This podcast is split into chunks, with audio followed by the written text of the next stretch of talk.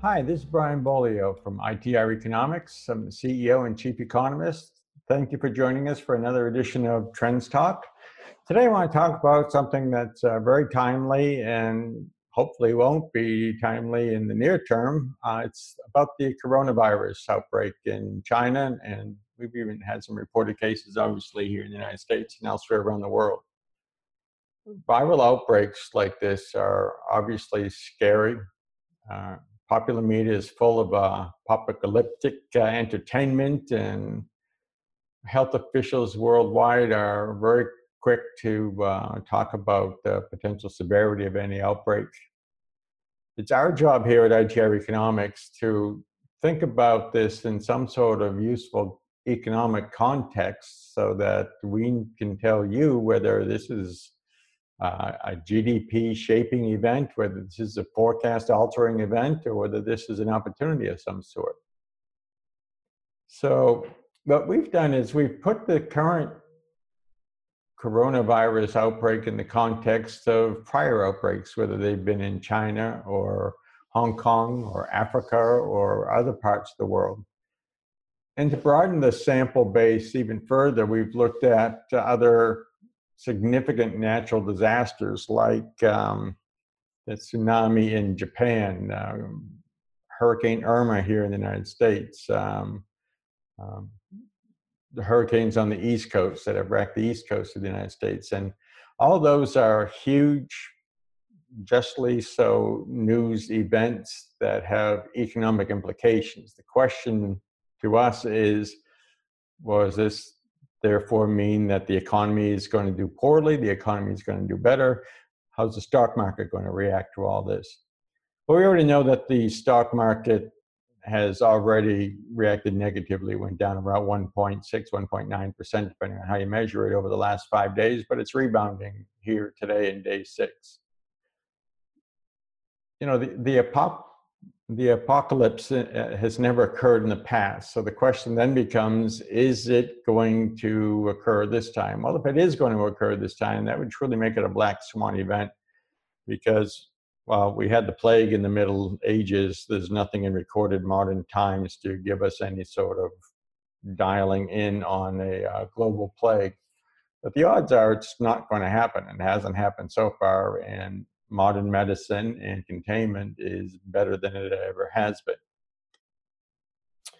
Historically, when we've looked at prior cases, initial concerns always have presented themselves ultimately as buying opportunities. I just said it went down for five days, but now it's on the way back up. Um, it, this stock market is going to be rising higher based on economics. And even today's news, United Technologies was up because their earnings are up. 3M is a little soft today because of their concerns or markets' concerns with their business in China. But China's economy is so big, just like the United States, although it's not as big as the United States. This isn't going to knock their GDP off track. This could be a, an instance where we'll see some microeconomic industry changes, like passenger revenue miles on routes to and from China maybe trade in medical supplies, maybe uh, the output from uh, the impacted cities or province. But all that's going to be relatively short term and it's relatively small compared to the size of China's economy. Just like the hurricanes and, and other outbreaks that we've seen here in the United States have been very small events taken in the construct of just how large the US economy is. So, from our perspective, I mean, you got to take these things on a case by case basis when it comes to the microeconomics, but we're not changing our GDP forecast for the US, for the globe. Not even um, tempted to change it vis a vis China right now.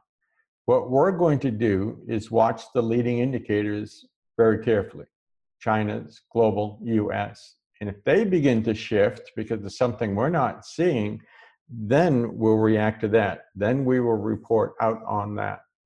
Um, but that's not happening yet. And that's one of the benefits of us using monthly data. We, we avoid a lot of the, the noise that comes with daily gyrations in the stock market or people's perceptions. Um, for us, it's all about the numbers. And the numbers right now are telling us stay the course. Uh, the economy globally is already slowing down, and that includes the US. Your deceleration is going to continue into probably 2Q 2020. Some cases it'll be 1Q depending on the industry. Some cases it'll be 3Q 2020 depending on the industry. But the world is going to be on the upside of the cycle by the end of 2020, and we're going to see global rise in 2021.